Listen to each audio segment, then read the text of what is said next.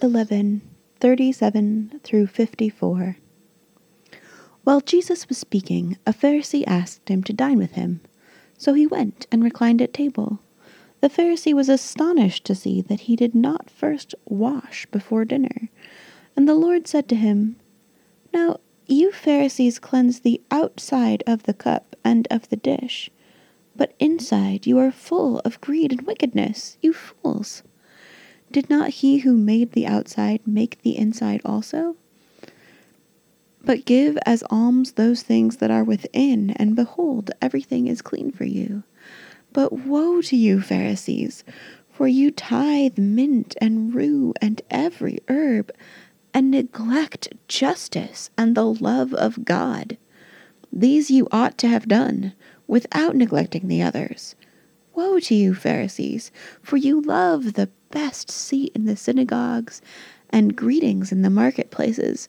Woe to you, for you are like unmarked graves, and people will walk over them without knowing it.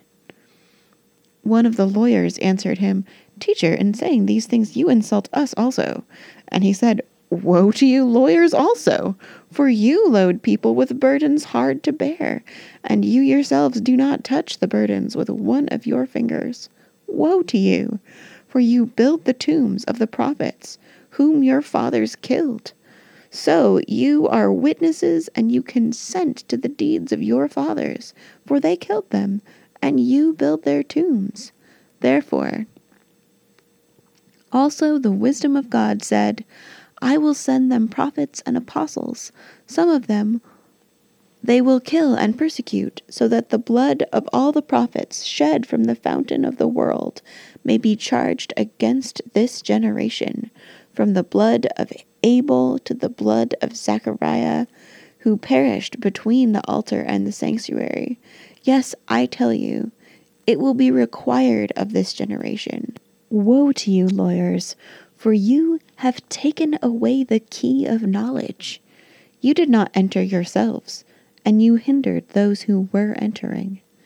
And as he went away from there, the scribes and the Pharisees began to press him hard and to provoke him to speak about many things, lying in wait for him to catch him in something he might say.